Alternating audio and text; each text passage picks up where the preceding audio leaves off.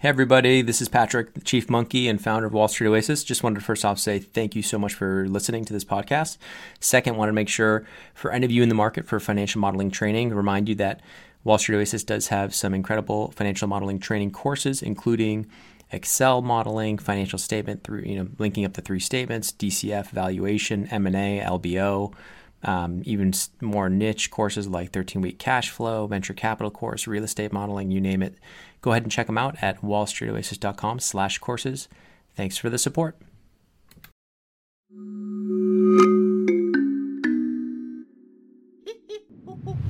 Hello and welcome. I'm Patrick Curtis, your host and chief monkey, and this is the Wall Street Oasis podcast. Join me as I talk to some of the community's most successful and inspirational members to gain valuable insight into different career paths and life in general. Let's get to it. In this episode, Jasdeep shares his winding path from Argentina around the globe for work and school. Listen to why he attended undergrad in the US, and then why he went to the UK for a master's. How he ended up taking his time to make sure he got a high GMAT score to attend a top business school in Europe, and how he ended up back in Argentina working at a private equity fund. Enjoy.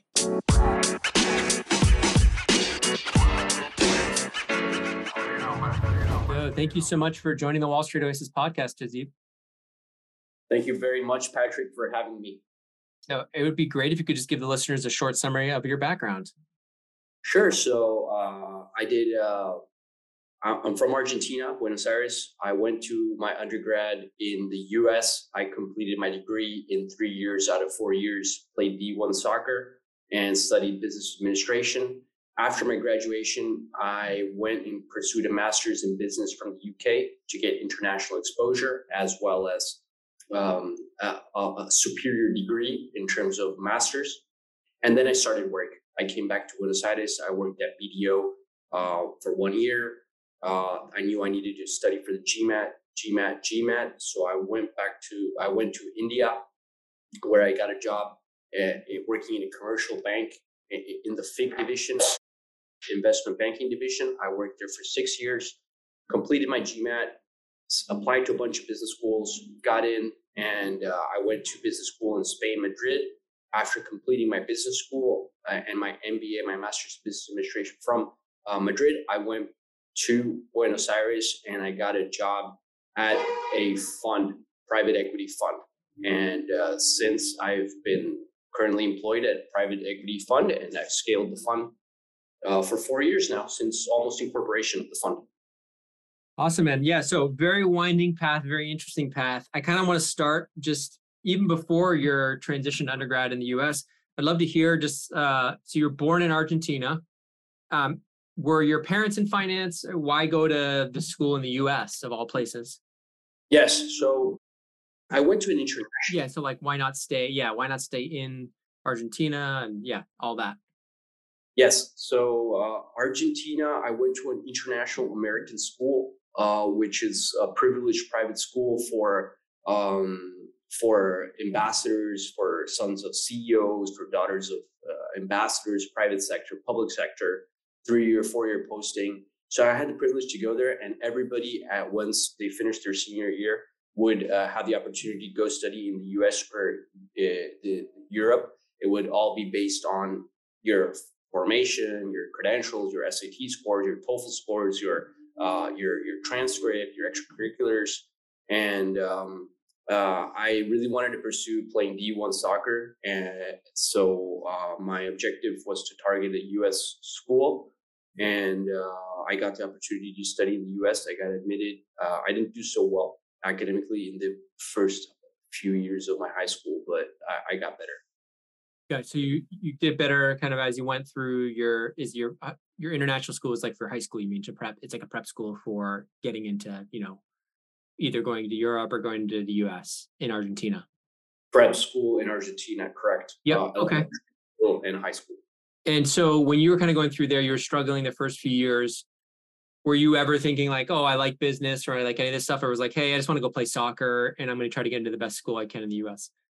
Uh, trying to get to the best school I can in the US. I wasn't targeting Harvard, Stanford, Wharton. I was targeting more like, you know, Boston University, University of Miami, kind of those kinds of universities. And so, yeah, because you ended up at a uh, what I'd call a non-target school. We, don't have to name the school, but um, but you you did get to play D1 soccer, right? And you were able to finish a four-year curriculum in three years, correct? Correct. That's correct. So you you pushed yourself pretty hard in those three years. It sounds like. Yes. Was there a reason why you were were you in a rush to finish for some reason?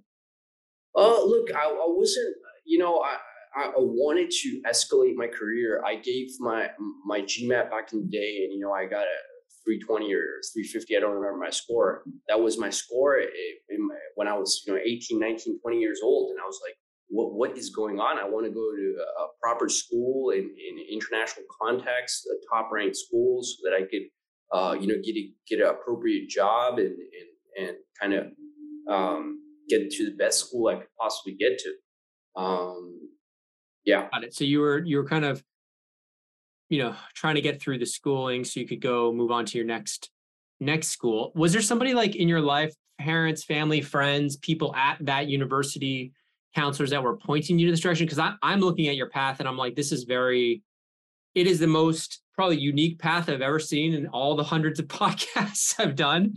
Um, in the sense of like diversity of region, diversity of like schools, everything, right? So I can see there's a heavy emphasis on education. And I can see there's a heavy emphasis on international education and like just being global, right? In terms of like you were in the US, then you were in the UK, then you were in India, then you were in Madrid, right?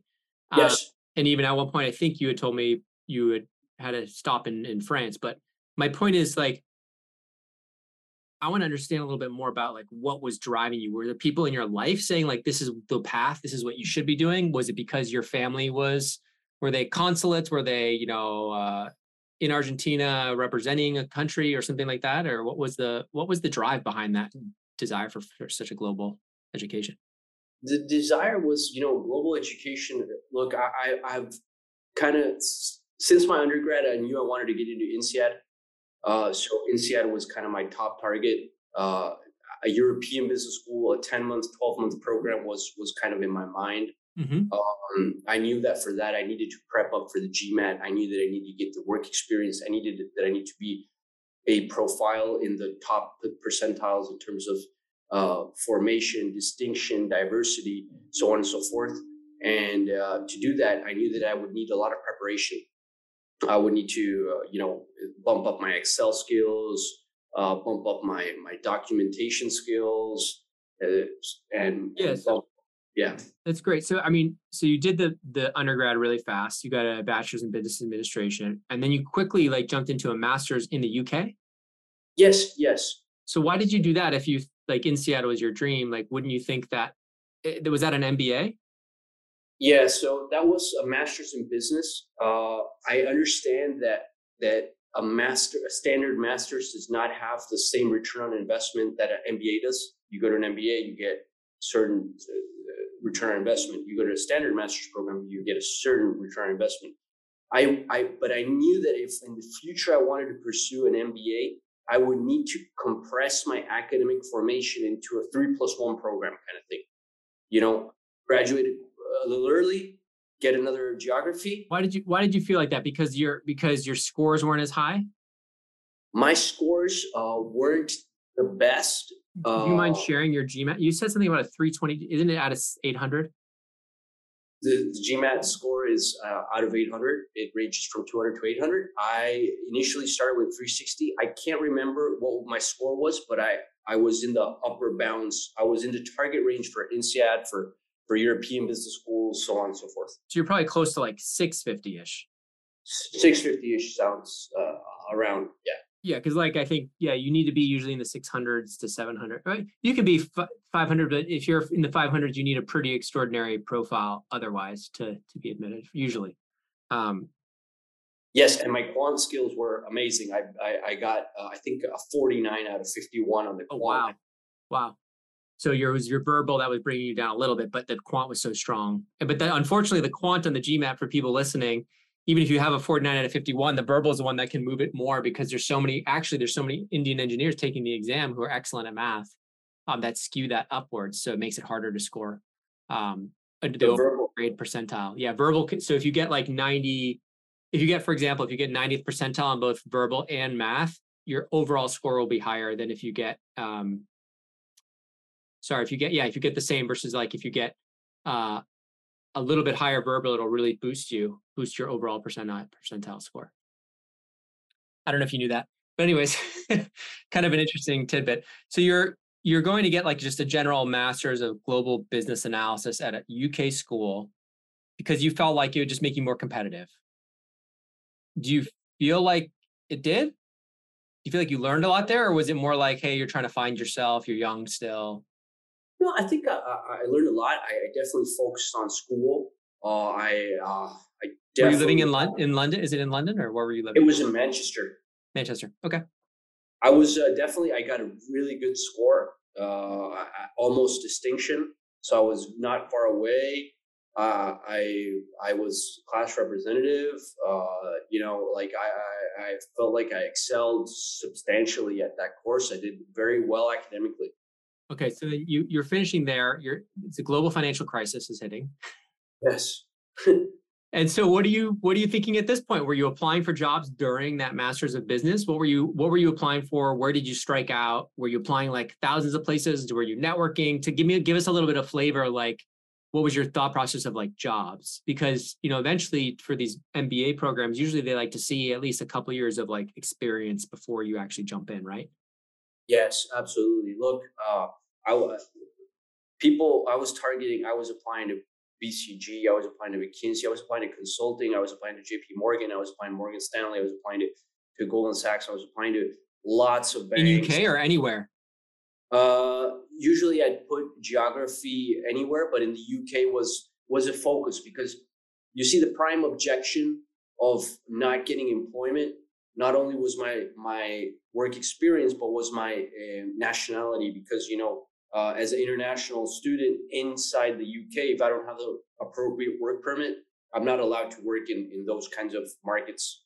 You had to leave basically if you don't get a job, right? Eventually, because otherwise, well, if right. you're either a student or you're a you have your visa, right? Your work visa. Student visa. You had your student visa, but then once that's if you don't get a job, you have to leave, right? Eventually. Yes. So that was the goal. Like, get you wanted to stay in London potentially. I, I, my goal wasn't to stay in London. My goal was more uh, to still target that international MBA program that I wanted to uh, create for myself. Okay, so you had undergrad three years. You did this. Was it a t- one-year program, the Masters of Business? Yes. Okay, one year. So you had kind of your four years right there, and then I assume you were looking for a full-time job, like your first job at a school at that point. Yes, I was. Can you tell me um about like that whole process and where you ended up and why? Yes, so I had to come back home because I couldn't find a couldn't find a, a job, so I came home being home. in Buenos Aires. Yes. Cool. Okay, so you flew back to Argentina, and what are your parents saying at this point, or your friends? Um, my parents. Oh, I'm kind of taking a one or two months kind of break at home and, and figuring out what I want to do. Mm-hmm. And at the same time, you know, my parents are, are kind of pushing to see how, how I can network myself into a job. Yeah. Were they supportive or were they pushing you hard? Was it like stressful or was it like relaxed? It's supportive. Supportive. That's nice. That's nice. But remember, I had the GMAT. You know, four years had completed the formation, but I still, in my mind, I had to give that GMAT test, yeah, aptitude test. So I was gonna start work, but I needed to do a good job on the on the on the exam, or else I wasn't gonna make it to a appropriate business school. Yeah. Okay. So is that is that what you worked on? You started studying for the GMAT yes. then? I started studying for the GMAT. Okay. And then when did you take it and like or were you applying to jobs at the same time? Tell us how you got that first job and what it was. First job is networking. Uh, you know, uh, uh, thanks to a, a, partner at BDO uh, was a client of my mother's. So family, friends always help. And um, uh, thanks to the network, I was able to uh, get an interview with a corporate finance uh, position. I was kind of the youngest in the, in the corporate finance team, attractive CV. I spoke English very well for Argentina standard, and um, I got the job. Um, and I started training up in accounting in, in I mean in an accounting firm inside the corporate finance division. Awesome. And So how long were you there? I was there for approximately nine to twelve months before uh, I flew back to uh, uh, to India. You flew to India. Flew to India, correct? Yeah. Okay, so like, so you, your home was in Argentina. You flew back from the UK there. You started at BDO. Where was that? Where was the BDO? Buenos Aires. In Buenos Aires. So you were there for nine months, but then you said flew back to India. So did you have a house in India too? Sorry, no. I, my my parents uh, you know, uh, they're uh, a couple generations from India. They're yep. from they're, they're, they they hail from there. So I, I went to India to continue building my international profile. Needed to focus on the distinction. You don't know what the admissions committee is going to come up with. Uh, you know. no, but you so, had you had the job at BDO, and you at that point did you realize like this is not really what i want to do? Your family had gone back to india or they were like there temporarily. Was the thought process i want to go be closer to family or was it more like i want i want more international presence and that's why you started applying to banks there? It, it was international presence so diversity profile. However it was also uh, because you know remember i was gmat eh, i was taking some classes in argentina. They were great. They were very helpful. It was amazing However, I knew that India was the, the kind of the, the golden standard for GMAT. You know, uh, maybe I would learn in that context. I would kind of improve my skill set, hone my sentence correction. You moved to in, you moved to India for your GMAT score to improve your GMAT score as well. Diversity, international experience, but just for your profile, your like business uh, application profile. Yeah, business application. Well, I don't know. You tell me. I don't know. I'm asking, like, what was in your thought? What was your thought process like? Were your parents telling you, "Hey, come back to India"? Um, you know, we have a good job here. We know people here. Were you applying online? Were you networking? We're just trying to give a sense of like what the decision making was back then. The decision making was, you know, I continue focus on on standardization tests and improve my skill set there, and you know, take my time and and get a job, uh, get a get a get a fresh job and and I got a couple offers as well. So did you move? Did you move to India before you had an offer?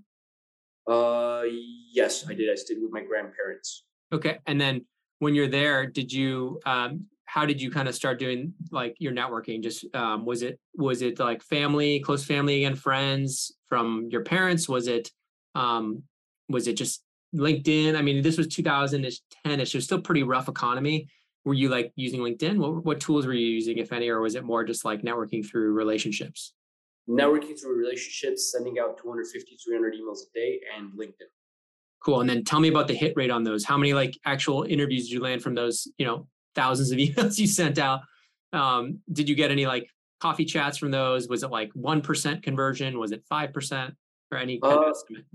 I ended up with three offers. Um, all in India, all in Mumbai. Oh, is two in Delhi, one in Mumbai. Okay, cool. And what were they? I'd love to hear this. Cool. The Nomura Investment Bank, American Express, the Standard Chartered Bank. Cool. And tell me what how you like decided what the right one was for you. Uh, the, the the compensation package was a prime driver of kind of how I wanted to move. The financial city, you know, the fact that Delhi is the capital, but Mumbai is the financial city of the of the of the country. Uh, so kind of look at look at Bombay uh, for for for for the markets. Yeah, those were the two kind of uh, determining factors for. I assume the pay was pretty low though, since it was in in Mumbai. Even though it's the capital, and they pay a little bit more. I assume it's still compared to like U.S. standards. It's uh, probably pretty. New York is uh, U.S. is out of states are is number the U.S. is number one geography economy in the world. The dollar yeah, so like the pay was probably in the twenty ish thousand USD a year or forty thousand, something like that, twenty to forty. Uh, yeah, I think I don't remember what the the exact package was. Uh, okay. This was a pre MBA role, and this was uh, banker role. So uh, yeah, base bonus, standard comp. So you were there for a long time at Standard Charter. I was there for uh, six years total. Five I was working, and one year I took sabbatical. Cool. Yeah, that's a long time. I mean, that's a good run for you know basically your second job right out of school, right? So, tell me about like why you stayed so long, what you liked about it, what you learned. I'd love to hear about that. Wow, I, I learned everything about you know uh, legal documentation, spreadsheets. I learned everything about Excel. I took courses. Well, what, took, what group? I guess what group or what were you? What groups were you in, and, and like what, what type of work were you doing first? Maybe just to frame it a little bit. The type of work was morely, mostly kind of client uh, service associates managing due diligence from the relationship managers for the mutual fund for FIG clients, mutual funds, banks, insurance companies, asset managers, those kinds of uh, clients. So was managing a little bit more on on that front. Cool. Um, yeah, and uh, and then I broke into the corporate finance team inside the bank Pure How did you do that? A lot of people want to do that. They want to do the internal transition. Was that hard to leave your FIG group to the corporate finance group, the investment banking group? Yes, it was. It was tough. I mean, I, I had to uh, prepare myself for some senior meetings. Network, yes, but like monitor, track, progress, follow up, achieve certain points. Business school still in the back of my head, my my mind that I want to continue uh, with business school and and and transition I want to to break into business school. I needed to showcase that transition. That transition was very important to me. Um, I you know I, I I finally got a boss that went to IIMA, which is one of the top business schools. I was surrounded by you know the, the floor had 40 professionals and out of 40 professionals um, 35 of them had mbas and uh, you know, I, I, searched everybody up on LinkedIn. I had the full kind of CV of each one of them. I studied their careers carefully, and, and I realized that that uh, the MBA was and was important. A lot of them came from very strong undergrads as well, from IITs or um, in India. And so you had that against you, so you even felt more pressure to get the right experience under your belt. I'm sure. Yeah. And so you said you made the transition were you like meeting with people in the investment banking group a lot like in trying to develop that relationship and how did you eventually make the jump like who approved it the approvals uh, look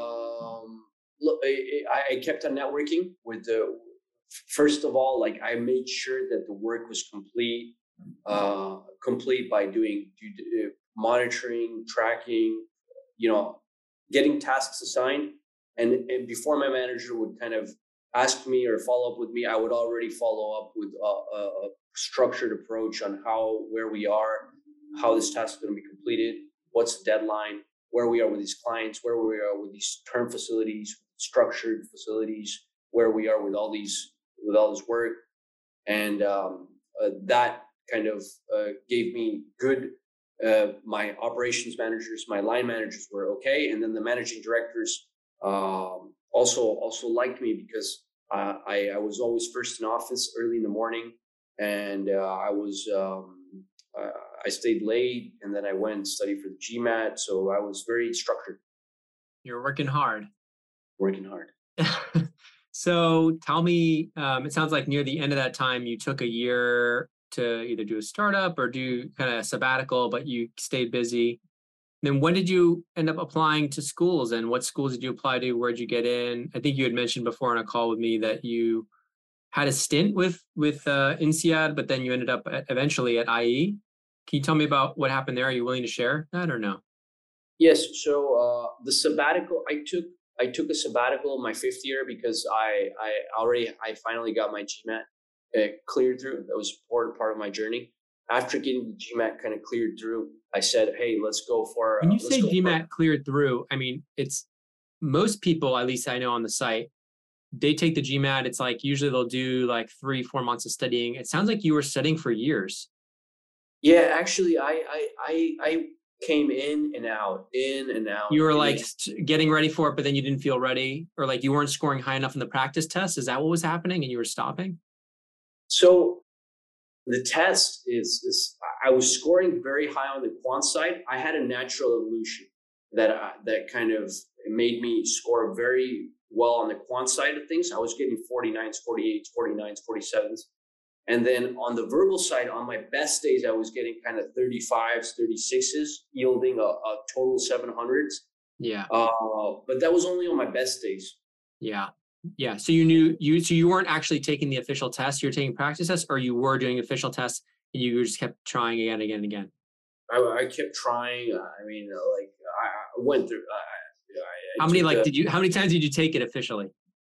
Officially, I took it a couple times. It's not like I didn't take it once and just clear it. There was a lot of practice tests in between there and stuff. There was a lot. In fact, I took Manhattan GMAT had kind of come into to. Uh, oh, I took them too. I took them too way back in the day, 2000, yeah. in New York. That's funny. Wow. Yeah. Wow. Before I think they were part of. I think Kaplan ended up buying them, or somebody bought them. I can't remember who. Got it. Um, but okay, so you were taking this, and finally, like after that time, you're like, okay, this is it. I got to get the GMAT done with. You got it done. And sorry, I interrupted you. You were saying you're on sabbatical and what? Yeah, and then I started up applying for the for business recommendation letters. I got a couple recommendation letters. I started making the applications. I worked with an admissions consulting firm as well. Um, uh, they charge by the hour. They do introspection. We do strategy. I worked with an amazing consultant that kind of got me uh, into a few business schools.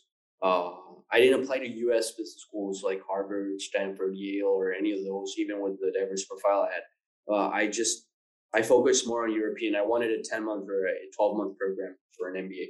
And I applied to Hong Kong as well, but uh, I, I, I, definitely, um, Spain was the best for me because um, the language, the culture, the uh, entrepreneurialism, the duration of the MBA course, the uh, hedge with finance, you know, because I could also, I wanted to be, try entrepreneurship a little bit, mm-hmm. but still remain in finance and masters in, in, in focus on finance. And then uh, throughout, I gotta say, I gotta say, I'm just like astounded by like the. It's just such an interesting profile. So like you're, so you're getting it. You go, so you got into INSEAD, right? You got into IE. Yeah. So actually, I I, I got. Uh, so when I applied for my MBA, I got uh, accepted into IE. I went to IE, and when and as and when I was taking the um, the MBA class. I was performing well academically. It was on an investment competition. Then I applied to INSEAD for a master's in finance program. Oh, and oh, master's in finance. Got it. Got it. Got it. So you were doing the MBA and you wanted to stack it with a master's in finance too.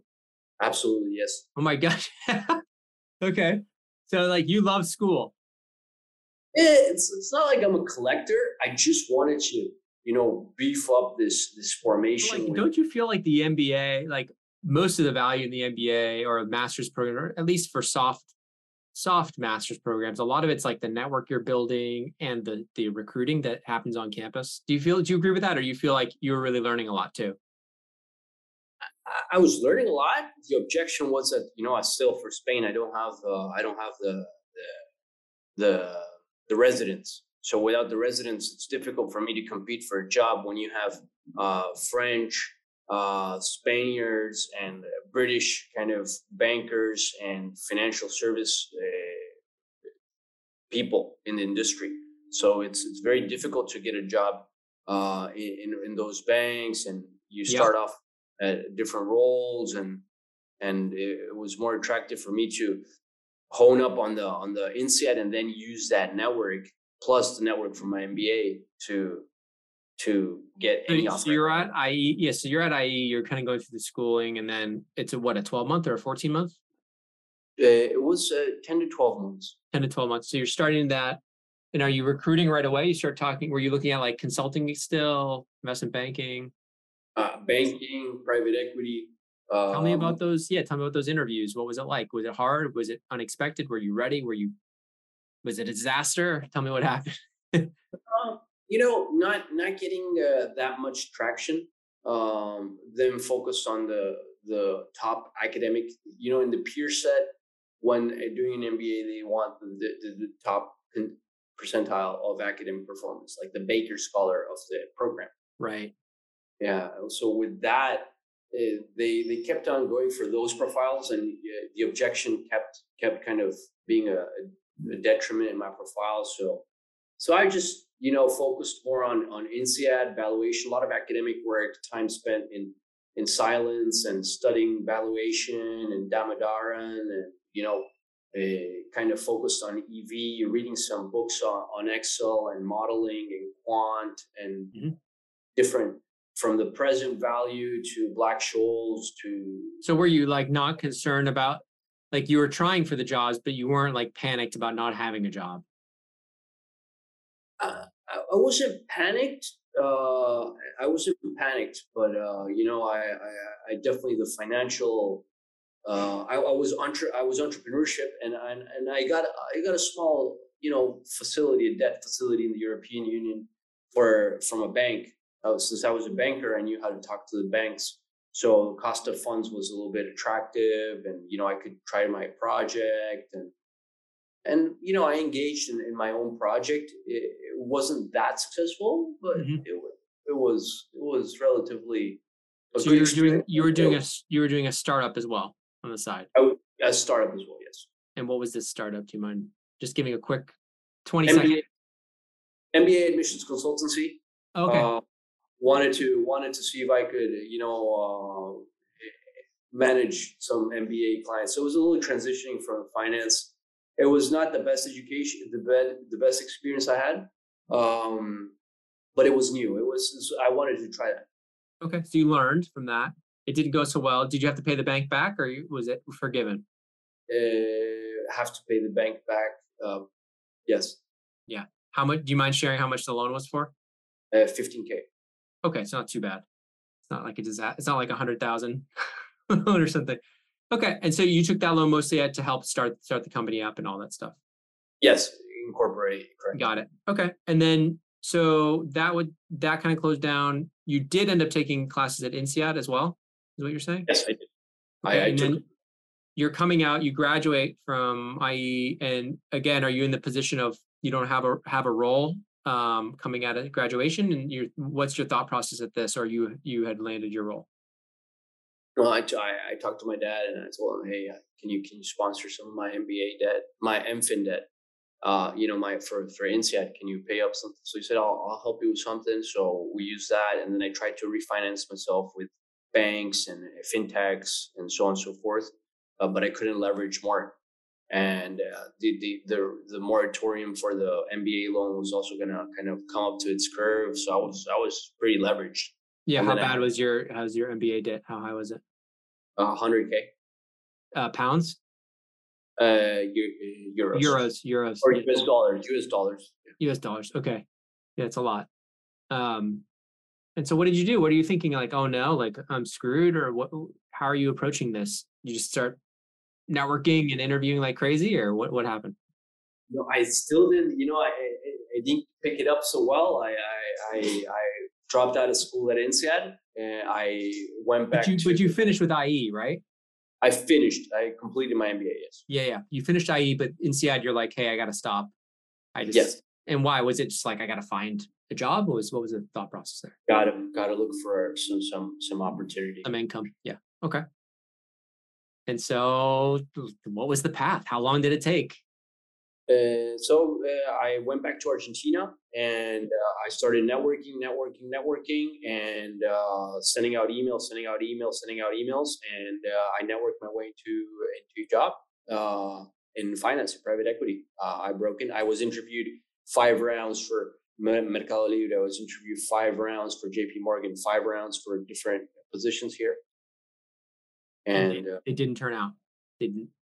It didn't turn out because you know the, the compensation was not it was in in local currency.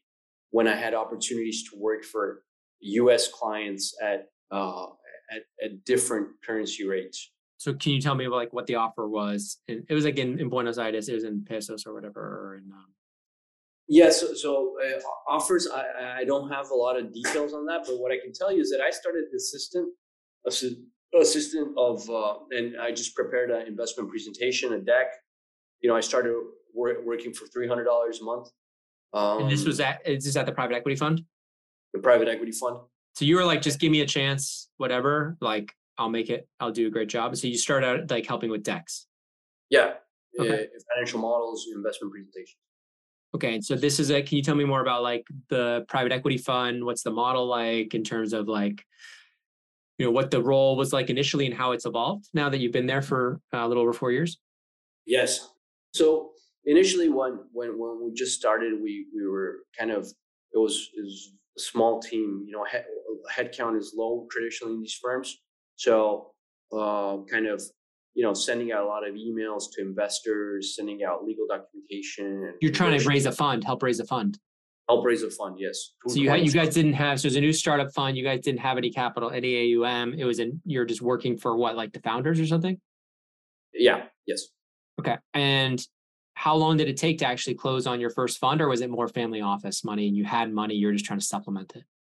Uh, no, I think by by the in three months we had closed down on you know three four deals, uh, and okay. raised a couple million dollars. And so that so the actual deal sizes were pretty small though, like sub deal one. Size, yeah, it, sub uh, sub one million, yeah, sub yeah. one million, one two million, sub sub five, yeah. Yeah, and so were these deals that were in mostly Buenos Aires, or were they in the U.S. or tell me the types of deals you guys are doing? USA and India. Uh, for India, one deal that we worked on was Paytm. Uh, it's a fintech company. It was yeah. it's the largest IPO, uh, I, I, believe, in, in the Indian market uh, when it happened. Uh, for US. Uh, oh, so you guys were an advisor. Were you doing banking work, or were you doing actual investment work? Like, were you you weren't putting money to work then? You were serving as an advisor. Advisor, yes. So you're doing banking. You're kind of doing banking work. It wasn't really private equity. It was investment banking work, advisory work. Advisory. So I was doing banking work. I was the banker yeah. Uh, and and uh, I, I I was I was doing more more of the banking work. Yeah, banking yeah. operations. So when did you guys raise a fund to you know start investing in the small? Or you guys always had that? You're doing both. You're doing some buy some some work where you're actually investing out of a fund, and then you had work, advisory work as well. Uh, yeah, so I, I, started off as, as, assistant, and then after assistant, I, I, grew up. Like you know, I started hiring people. Manager became manager mm-hmm. continue my work, honed in on banking, honed in on uh, operations, and honed in on uh, private equity. The more financial and investment in market, credit markets, uh, stock markets, and uh, fixed income, oh, and any markets, that's taken care of by the team in the US. Okay, so what are you doing day to day? Like, what are you evaluating? What are you managing? What are you operating now for the team? So we're managing a team of 10 plus people um, uh, working on the banking, which in, entails the treasury as well as the accounting for the company, um, and uh, so like uh, almost like a CFO type role. Would you CFO say? type role? I would say CFO type role is accurate. Okay, so it's like uh, the support function for the private equity fund that's running out of the U.S. They have you and a, and a team of ten down in Buenos Aires helping with like more like the accounting of the fund, that type of stuff? Yes, correct. Okay. So you guys aren't actually like the ones looking at deals, or do you help with deal sourcing and deal evaluation as well? No, deal sourcing and uh, looking at deals and deal evaluation, uh, I don't take care of. Uh, okay. Somebody, yes. Okay, so that's up in the U.S. mostly, or do they have a separate team for that? It, it, it's in the USA. Yeah. Cool, cool. Okay, so tell me about the. Do you like the role, or are you learning, or do you feel like uh, there's room for growth for you? Uh, I believe there's. Uh, I, am learning on every day. Uh, I've held up for the last four years at my desk. Um, I like markets. I like learning more about markets and deals and evaluation and you know understanding the U.S. markets uh, every day. Yeah. And uh, I like. Uh, I enjoy enjoy my role. I, I want to become a strong CFO, manage liquidity mismatches, working capital, be smart at these mathematical equations to see how capital can compound for uh, our investors. That's awesome. Well, listen, I really appreciate your time. Any any kind of final last words of wisdom, kind of looking back at your uh, winding path? We got from you eventually made it back to back home, Buenos Aires, but you're Argentina, U.S., U.K., Madrid, India, Spain. Sorry, I already said Spain. India, Spain, back to Buenos Aires. Um, so it's it's a very cool path, very interesting. Um, any any kind of final words of wisdom looking back at that? Uh, no, no, no words of wisdom. I think uh, I, I really respect Wall Street Oasis. It's, it's really one of uh, a nice forum. So I appreciate I appreciate your work. I like your work. Appreciate that. Well, thank you so much for sharing your story with the listeners, and uh, let's stay in touch. let's stay in touch. Thank you. And thanks to you, my listeners at Wall Street Oasis. If you have any suggestions whatsoever, please don't hesitate to send them my way, patrick at wallstreetoasis.com. Until next time.